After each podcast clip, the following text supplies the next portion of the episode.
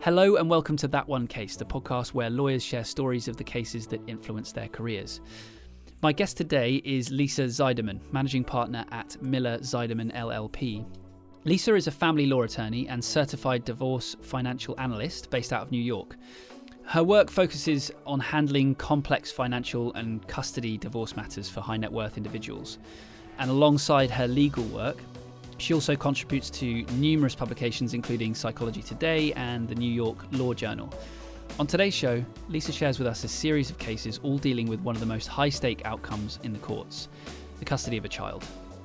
So each one of these cases actually started with um, my client coming to me and saying that this was a simple case which is um, you know always a sign that maybe it's not such a simple case right? And and my client wanting to do this as amicably as possibly can happen.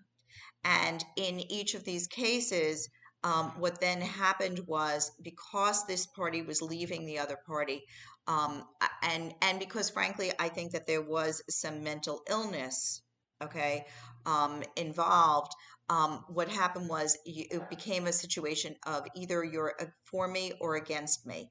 And when the person who wanted to leave the marriage was no longer, um, you know, wanted to be with that person, um, it became you're against me. And I will do everything I can to ruin you and to ruin your relationship with our child. And um, in all the cases, it was the father actually who, um, in each of the cases, was arrested, was um, investigated by Child Protective Services. Um, in some cases, the father was arrested several times. Um, you know, orders of protection were given against the father, and the father was not allowed to see um, the child for a long period of time, um, sometimes six months to over, you know, a, year, a year and a half. And when we um, when we actually did, um, eh, when we got involved in a forensic, which in, in New York we often um, retain what are neutral experts, and they are forensic psychologists or psychiatrists who delve into um, an evaluation of the family and any mental illness that may be there, any alienation that may occur um, the forensic um, noticed through testing and speaking to the parties and going through documents and speaking to collaterals that um, there were tendencies towards um, borderline personality disorders that the mother had in those cases. And we then did a trial in each of those cases. Um, and after the trial, the um, father in each of those cases was actually given custody of the child with the mother having supervised access. And so it really was a changing point to, to say the least um, with the child going to the father um, and you know the father had never done anything that was abusive. It was found um, child protective services actually found that the reports were came back unfounded um, the forensic found that it was the mother's um, very manipulative behavior that had caused these arrests. And obviously, separating a child, accusing a father of child abuse, accusing a father of um, abusing the mother um, in various ways, all went to the fact that the mother was not capable of fostering a relationship or um, healthy, frankly, to healthy enough to be with the child and to be the custodial parent. And so that for me, those cases, frankly, um, were the most important cases because they revolve around small children um, who really would have had no relationship with my clients had we not actually gone the distance and tried the case and done what we had to do. Um, you know, in all those cases, we had to work with criminal counsel. In all those cases, we worked with therapists. Um, in all those cases, there were forensic evaluations. And I'm going to say, in all those cases, there was a history of mental illness already. And the father had not recognized that history. And interestingly, in most of those cases, if you recall, I said that those people came to me, my clients, and said to me, I want this to be amicable, right? In all those cases, I, I learned about those issues almost as we were going to trial so they they were not issues that were front and center for our clients because they actually were you know in love and thinking about um, you know having a family and thinking that these were this was you know really not an important information and that this was in the past and maybe those um, other partners had issues and it turns out that their their spouses slash partners had issues I mean, this is an incredibly delicate matter, right? And you, because you're talking about the importance of the relationship of the child with their with their father that they might otherwise be robbed of. Similarly, I assume, despite the fact that there might be outstanding mental issues, you don't want to, you know, uh, uh, remove this child from the mother in this case completely, um, either. So I wonder how how you can approach this in a way that gets the best outcome for your client, but also protects the the relationship on the other side also. So interestingly, um, and it's a good point because in all those cases, the fathers really wanted the child the child to have a relationship with the other parent right? They I, you know this was not something i needed to um, coach or teach or emphasize each one of these people talked about the fact that they really felt that it was so important to have a mom in their child's life and that they wanted their child to have a healthy and good relationship. But sometimes, frankly, those relationships are so detrimental to the children that it's important that they be supervised. And so in New York, we have supervised um, supervisors actually who are um, compensated to supervise the access and to ensure that the um, parent who is saying negative things about the other parent or involving the child in the litigation or um, you know eh, eh, fabricating stories is supervised and therefore unable to um, to make these accusations and to continue this really um, detrimental conduct for the child's sake. And so, yes, they do have contact, but their contact is supervised. And, and, and there's, you know, they also can get help. I mean, they can get therapeutic help.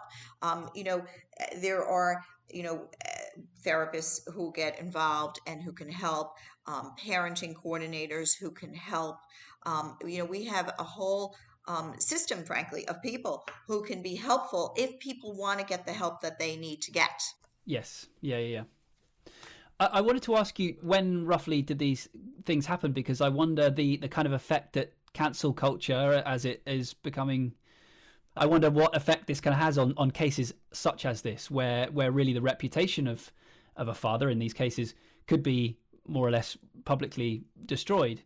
So these cases were all in the last um, seven years and um, and you're correct in terms of I mean media media and um, issues like that. I mean uh, this was all part of um, you know these cases. In some cases, these parents' reputations were maligned. Um, in some cases, they had to deal with their employers um, and explain themselves. Um, and of course, you know, family members, friends um, they were ostracized by other parents for periods of time, right? I mean, all of those kinds of things, which of course all are, are uh, uh, again a sign of the fact that the other parent, the parent making these false accusations, is unfit because you are subjecting your child to less child support. For example, if you're making these false accusations and your the other parent is um, fired, okay, you are also um, damaging this child's ability to have friends and playmates at the other parent's house because the other parents in the neighborhood will be concerned.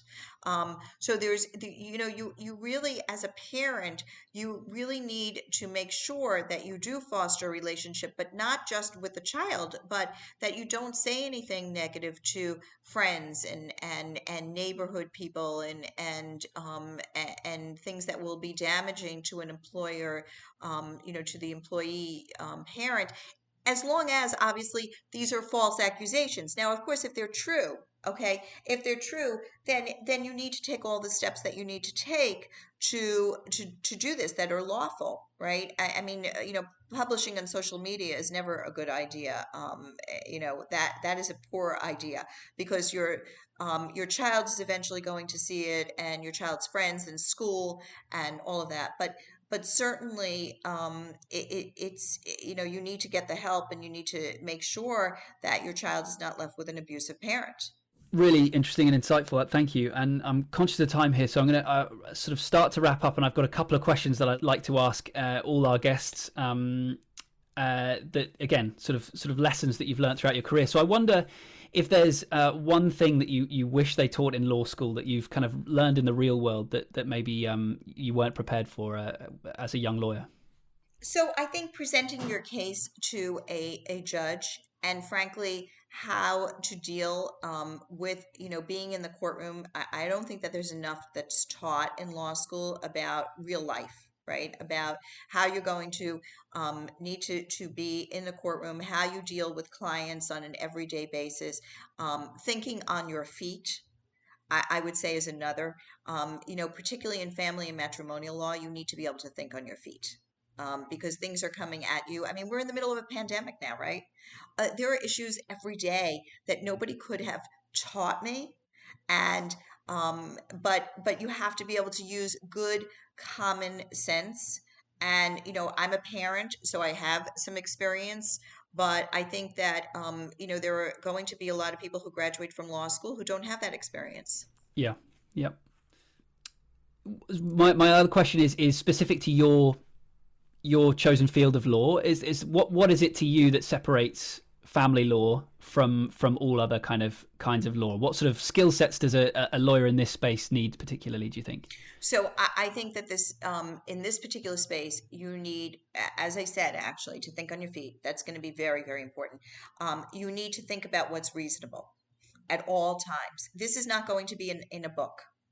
You're not going to open and find your answers in a book. There are everyday um, questions that people ask um, that you need to know. I think also this particular space is very um, is very math oriented. People don't realize it okay but matrimonial law you need really good math skills. Um, you know we in addition to dealing with with child you know child matters we deal with dividing finances um, with support matters.